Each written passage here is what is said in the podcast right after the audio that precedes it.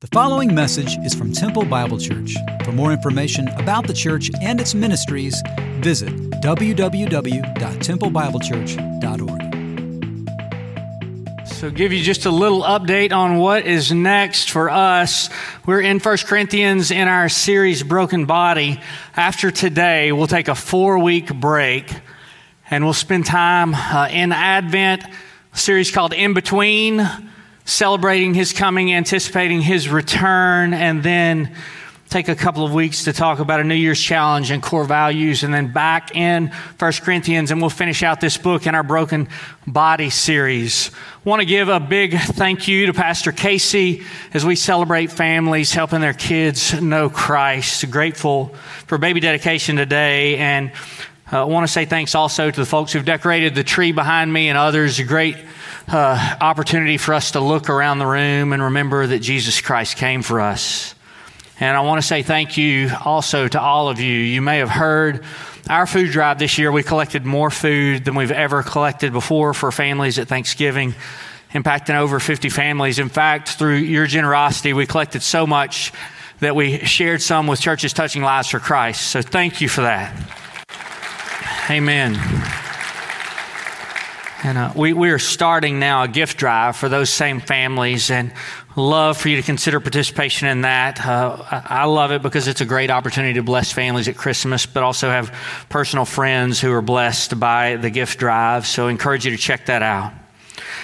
Or in 1 Corinthians 9, the end of the chapter today, the last couple of weeks, Pastor Dave walked us through uh, 1 Corinthians 8, Paul looking at idolatry and loving our weaker brothers. And then yet last week we looked at, at how Paul laid down his rights for the sake of the gospel. And he's going to expound on that this week.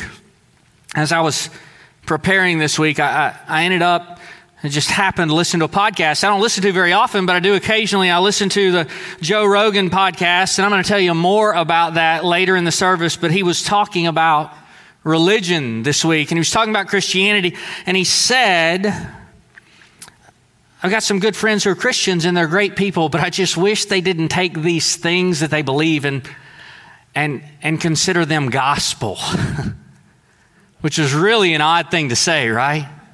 But because it is the gospel that we believe. But, but it's a bit more odd because actually, probably the issue is not that we take these things too much as gospel, but that we don't understand just how gospel or how good news it is that Jesus Christ came and lived and died for the sins of the world and rose from the dead. And this gospel and it being shared in all the world is what Paul's life is oriented around. So we're going to read 1 Corinthians 9 19 through 27 together. And as we do, I want you to listen for this phrase that you hear over and over and over that I might. For though I am free from all, I have made myself a servant to all, that I might win more of them. To the Jews, I became as a Jew in order to win Jews. To those under the law, I became as one under the law, though not being myself under the law that I might win those under the law. To those outside the law, I became as one outside the law, not being outside the law of God, but under the law of Christ, that I might win those outside the law. To the weak, I became weak, that I might win the weak. I've become all things to all people that by all means I might save some. I do it all for the sake of the gospel that I may share with them in its blessings. Do you not know? That in a race, all runners compete, but only one receives the prize. So run that you may obtain it. Every athlete exercises self control in all things. They do it to receive a perishable wreath, but we an imperishable. So do not run aimlessly. I do not box as one beating the air, but I discipline my body and keep it under control, lest after preaching to others, I myself should be disqualified. Well, Father, we humble ourselves before you and we pray, God, that we might be the sort of people who, like Paul, to the Jews became as a Jew, and to the Greeks became as a Greek, to the people in our life who don't know you, that we might become like them in order to help them know Christ, that we would be the sort of people whose life is oriented around the that I might. That we would live as we live and do what we do and be who we are for the sake of the gospel, that we might share in its blessings with those around us who don't yet know your Son. So we pray in Jesus' name. Amen.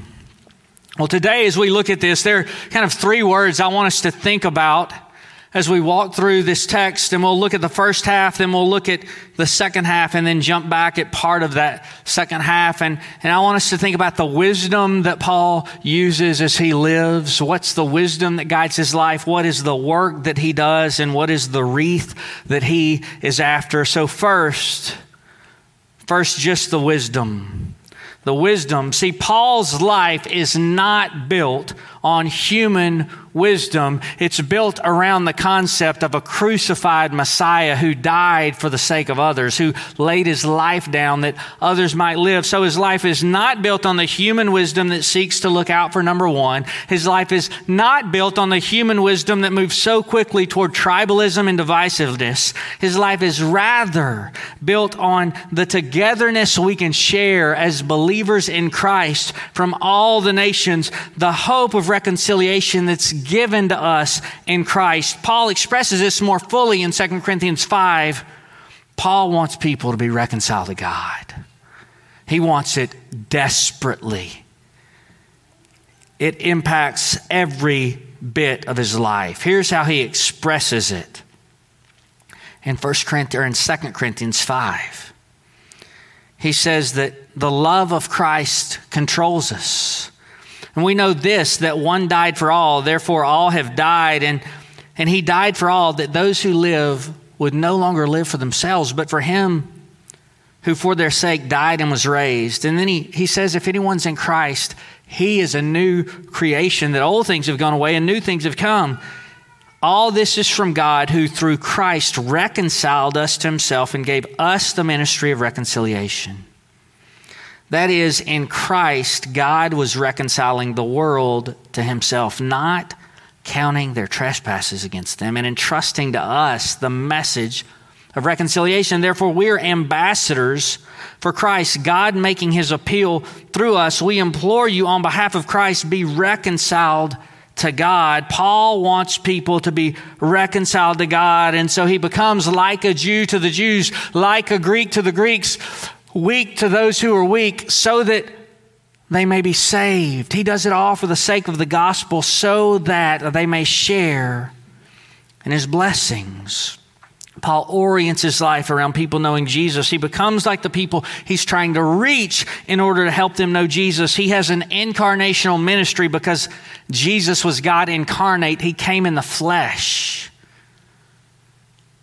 so that we might know and be reconciled to God. So, even how Paul responds to adversity, how he responds to critics, it's with this thought in mind how might I win them to Christ?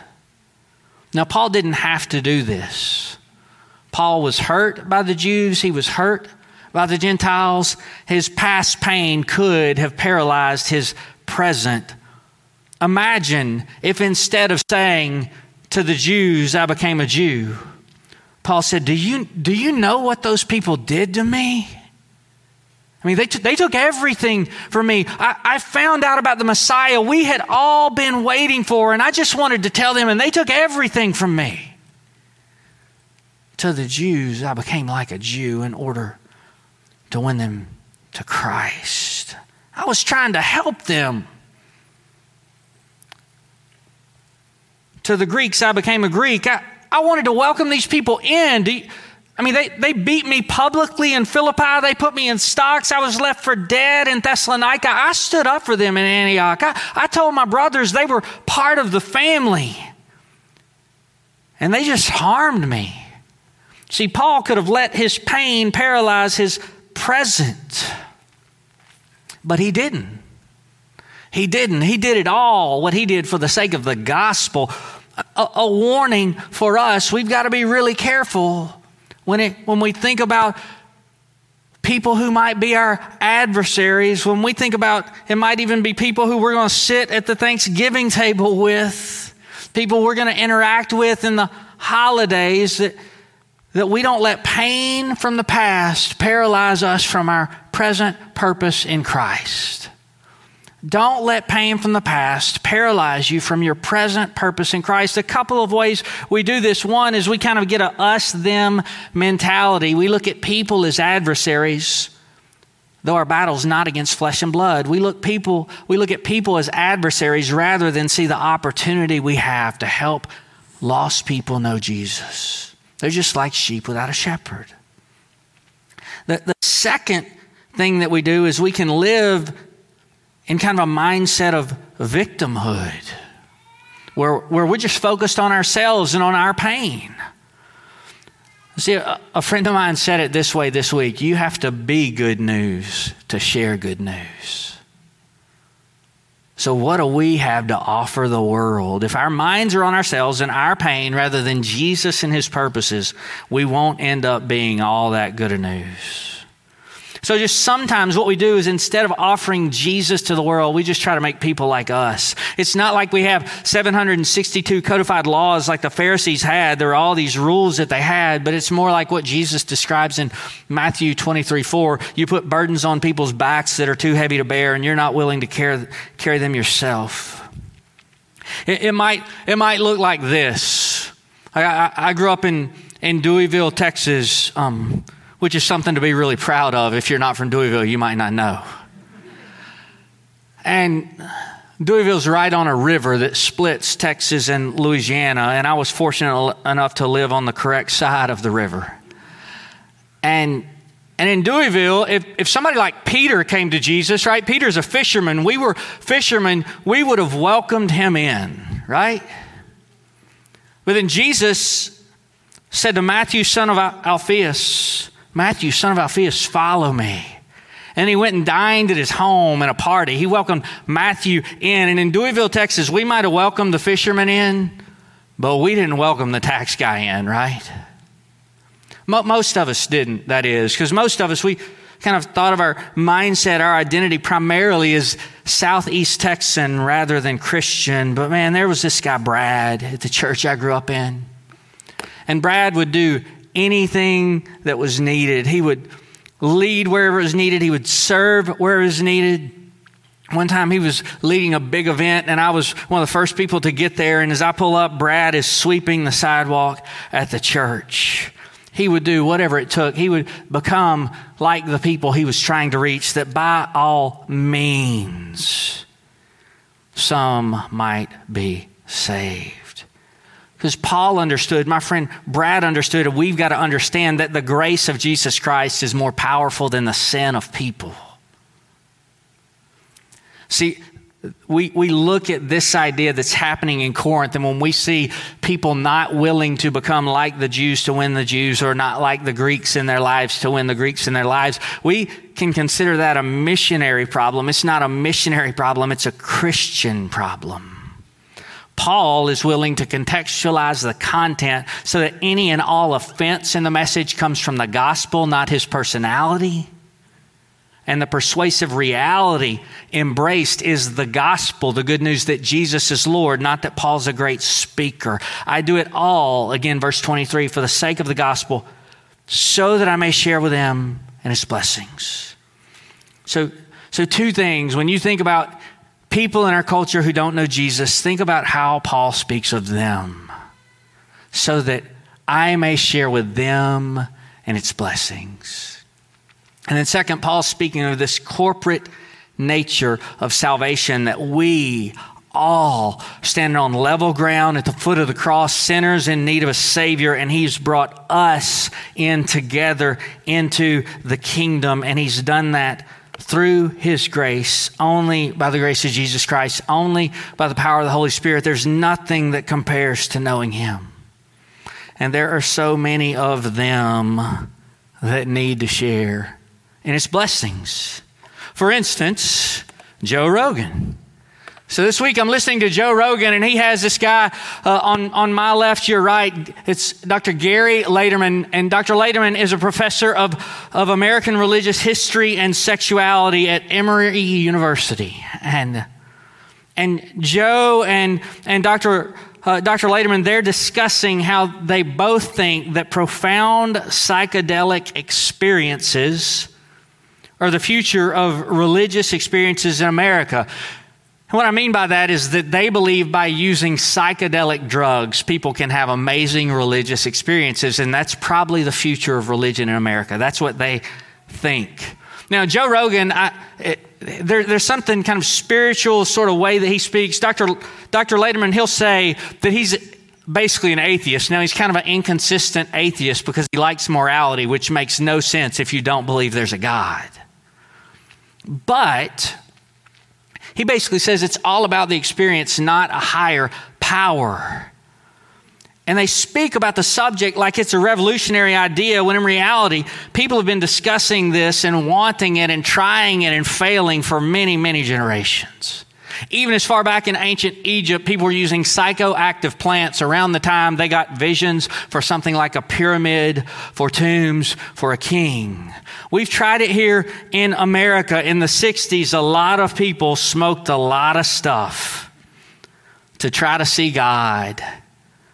One of the most striking stories of this in my lifetime is, a, is the story of Sting, the, the lead singer of the police. Sting has tried all kinds of spiritual things. He and his wife have tried all kinds of weird and crazy, some awful things. And one of his biographers in an interview asked him if he had ever had a religious experience. And I mean, they've gone to the Lakota Indians, they've smoked peyote so they could hallucinate and hopefully see God. And Sting lists all these things that they've tried that I will not list for you today because we're in church. And he says, But if you're talking about a, a life altering, ego shattering experience where you really, in truth, encounter anything like a true and living God, no, no, I've never experienced that. I'm still looking for it. And see, the church in Corinth doesn't understand Sometimes we don't understand that people are lost. They're like sheep without a shepherd. And they need the grace of Jesus Christ expressed through the gospel of Jesus Christ. See, Rogan goes on to say, he's already said, I wish they wouldn't treat it as gospel. He says, I don't, I don't want to pick on Christianity. I've got friends who they're really, they're true Christians. They really believe this stuff. They are so loving. They're so kind. These are some of the finest people I know.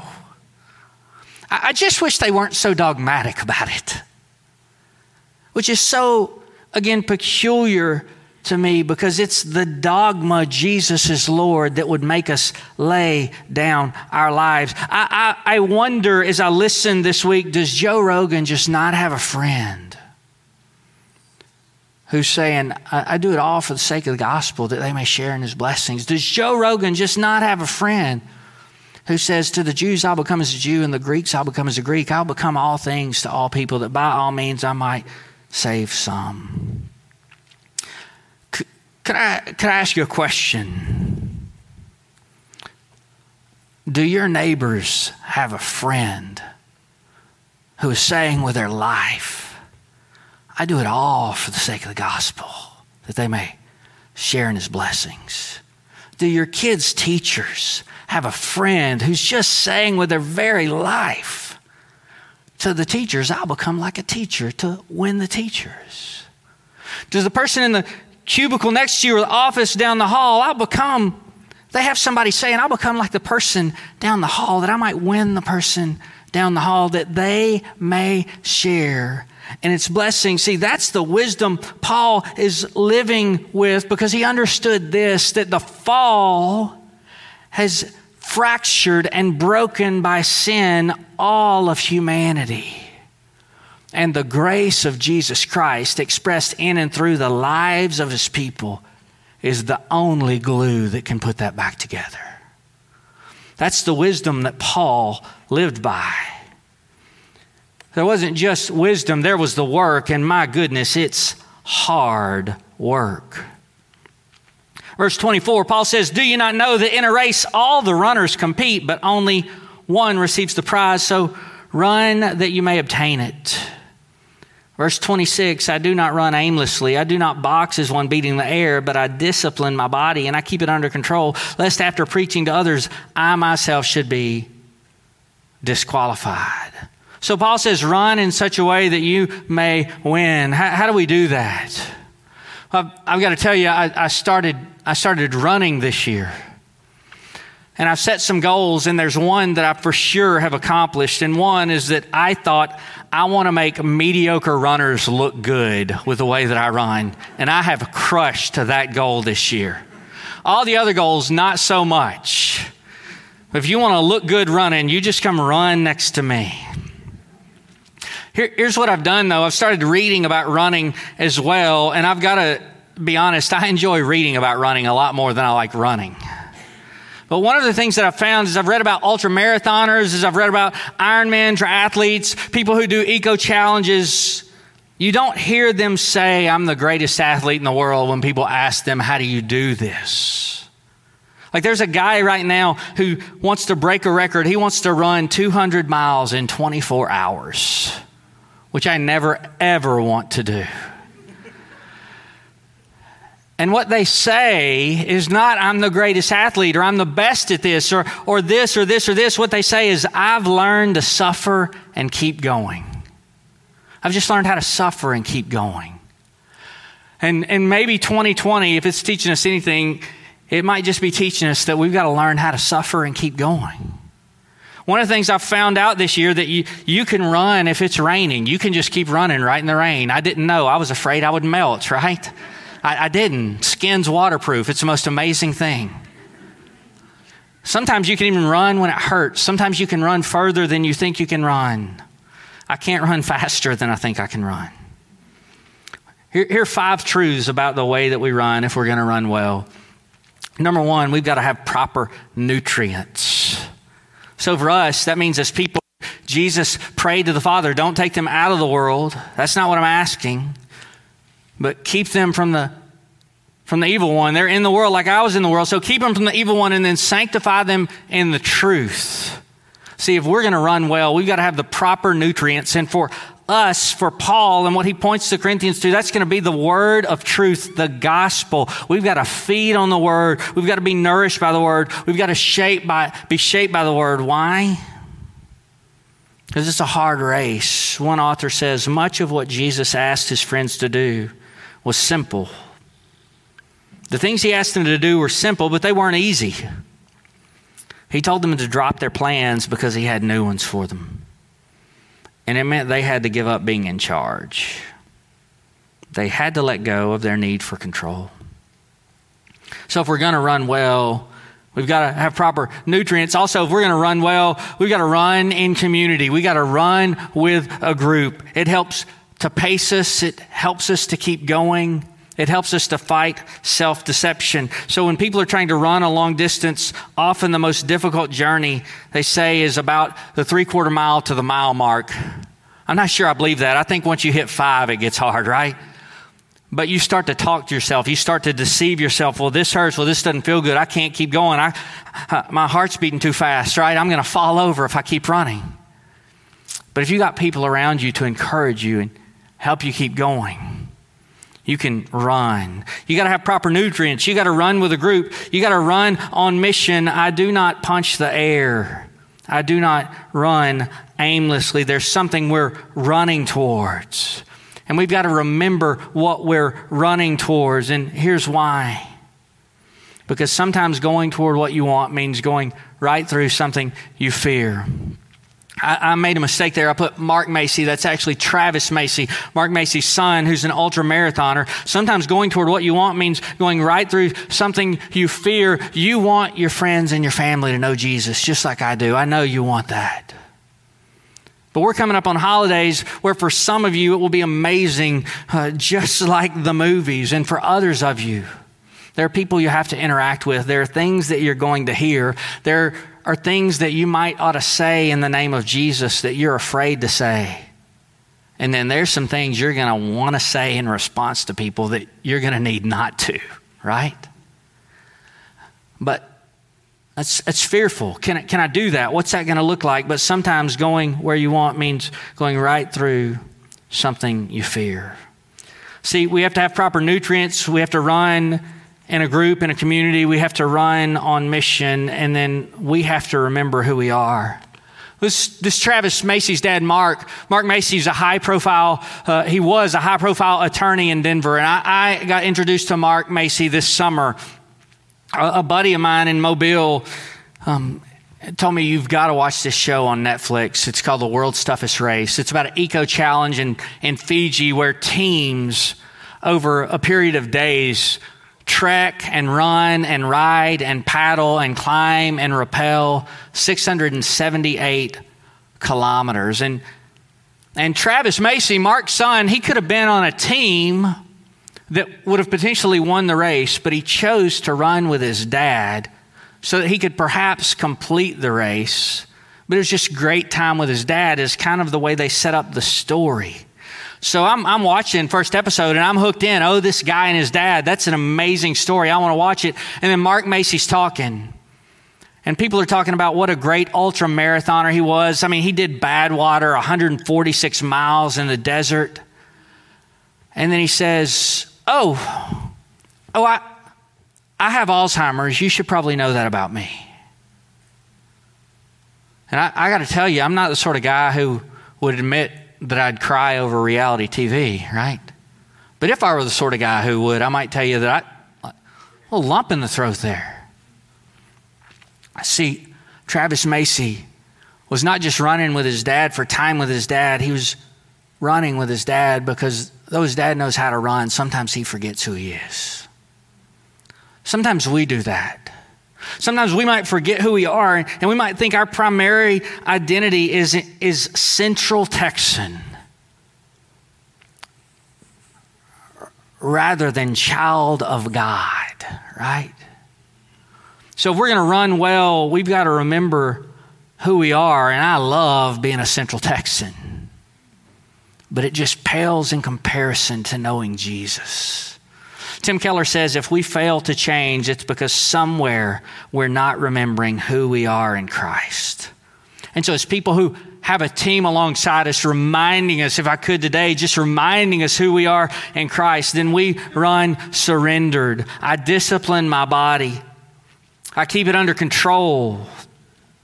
Some translations say, I make it my slave, lest after preaching to others, I myself might be disqualified. When Paul says, I discipline my body, literally it's I beat my body. The Greek word for that verb is hypopiazo. It means to give a black eye to. Paul's saying, I will suffer so that I don't get disqualified. Well, what does he mean by disqualified? So that I won't stand the test. It's not that he would fear losing his salvation, but that he might fail to please the Lord. See, Paul knows, and we need to know not everybody's going to hear, well done, good and faithful servant. And Paul wants to hear it. And he wants us to hear it.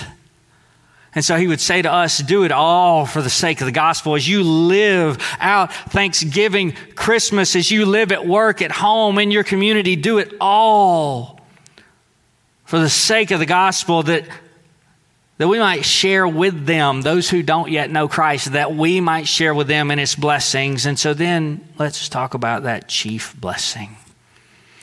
See, Paul has wisdom for how he lives. He has the work that he does, and it's because of a wreath that he wants. Look at verse 25, chapter 9.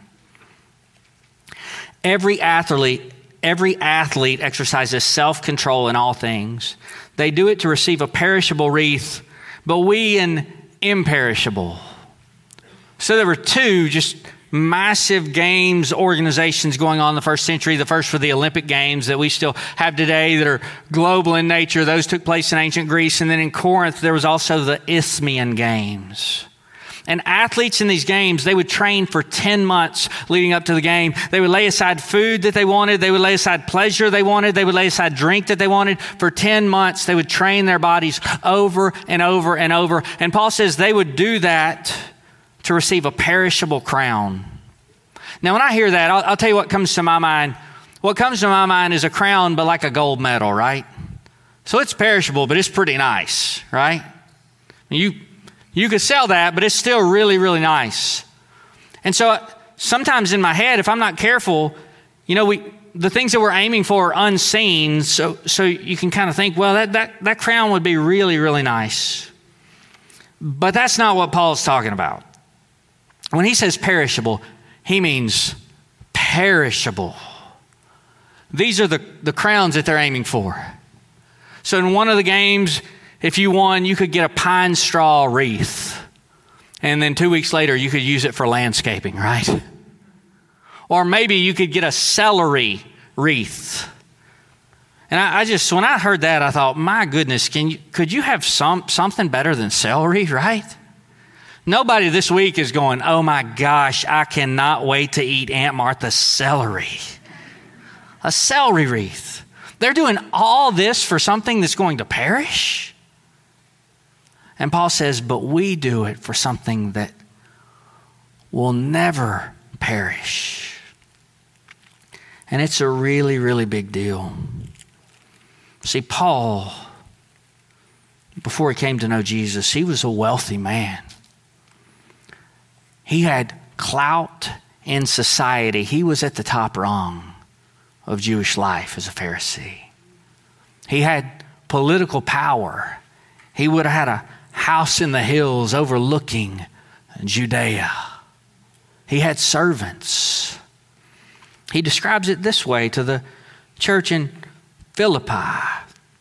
I was circumcised on the eighth day of the people of Israel, of the tribe of Benjamin, a Hebrew of Hebrews as to the law, a Pharisee, as to zeal, a persecutor of the church, as to righteousness under the law, blameless.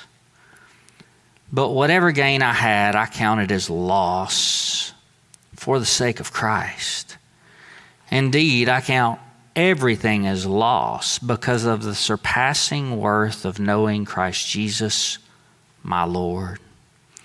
For his sake, I have suffered the loss of all things and count them as rubbish or refuse or literally dung in order that I may gain Christ and be found in him, not having a righteousness of my own that comes from the law, but that which comes through faith in Christ Jesus, the righteousness from God that depends on faith, that I may know him and the power of his resurrection, and that I might share in his sufferings, becoming like him in his death, that by any means possible I may attain the resurrection from the dead. Here's the wreath. Not that I've already obtained this or already been made perfect, but I press on to make it my own because Christ Jesus made me his own. Brothers, brothers, I, I do not consider that I've made it my own, but one thing I do, forgetting what lies behind and straining forward to what lies ahead, I press on toward the goal for the prize of the upward call of God in Christ Jesus. I do it all for the sake of the gospel. Knowing Jesus and making him known, I'm going to run to be with him forever. So I'll become like a Jew to the Jews, like a Greek to the Greeks that by all means I might save some. And by God's grace, Paul saw a lot of people come to know Jesus, a lot of churches planted, and that's the story that happened in the first and second century. Now, it wasn't all good news, there were hard times. In fact, in 155 AD, a plague hit the Roman Empire. I know you probably can't imagine a plague that would spread all over the world, right? But it did. It was known as the Antonine Plague. I started to say in the first hour that this was a photograph, but that would have been a mistake. This artist's rendering reminding people of the Antonine Plague. And what the Antonine Plague was, scholars believe, is that it was the first global spread of smallpox. And we're talking centuries away from a vaccine, not months. So death was going to spread, and it did. Over 13 years, as the Antonine plague spread, 10% of the Roman Empire died. See, the army had gone off to fight a war, they won the war, they come back and they bring the spoils of war and this little virus with them. And people were dying in the streets. and the Romans would just leave them there to die. Except Christians wouldn't. Christians would bring them water, they would bring them food. Sometimes they would risk their own lives to care for these people. They would welcome them into their homes, and those who could be saved, they saved. In this period of time from 155 AD to 168 AD, only one thing spread faster than the plague in the Roman Empire. And that would be the church of the living God. Because Christians said to the Jews, we'll become like Jews, to the Greeks, we'll become like Greeks. We'll do it all for the sake of the gospel that they, these people out there that don't know Jesus, that they may share in its blessings. And man, in the midst of pain and heartache and brokenness and tragic circumstances, people shared in its blessings because Christians shared Jesus. See, this growth of the church that was exponential happened all because of the message of the gospel that Jesus Christ died and rose from the dead to forgive us our sins and give us new life in Him. It happened all because of Jesus, and we want to remember Jesus today. So I'm going to ask you as we think about remembering Jesus together through communion to take a few moments and consider are there ways that maybe you're not doing it all for the sake of the gospel? That's what I've considered this week. Show me, Lord, the ways I'm not doing it all for the sake of the gospel. Are there things that would hinder you from fellowship with God right now? See, Paul said to this very same church in Corinth, on the night that Jesus was betrayed, he took bread, and when he had given thanks, he broke it and said, This is my body, which is for you. Do this in remembrance of me. In the same way, he took the cup and said, This cup is a new covenant in my blood. Do this as often as you drink it in remembrance of me. For as often as you eat this bread and drink this cup, you proclaim the Lord's death until he comes. Whoever therefore eats the bread or drinks the cup of the Lord in an unworthy manner will be guilty of profaning the body and blood of the Lord. Let a person examine himself then, and so eat of the bread and drink of the cup. So take a few moments to examine yourselves together. I'll close this in prayer and we will partake together.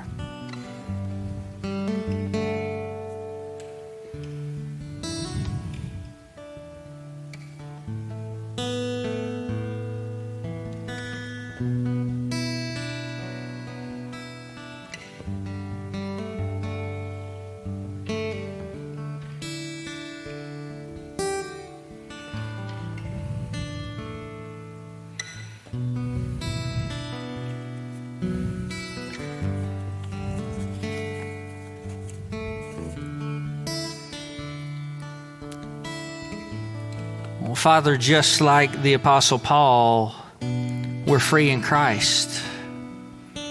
But Lord, shape our hearts so that we would make ourselves the servant of all people. Help us to live for the sake of the gospel that the people around us might share in its blessings with us. Help us to be thankful. Help us to be hopeful as we look to the coming of Jesus and help us to be people who have eyes and ears attentive to the opportunities in our city and in the world for people to know Jesus. We remember him today. We celebrate him today in Jesus' name.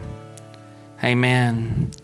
So Jesus took the bread and he said, This is my body which is broken for you. And as we take this bread, we remember him.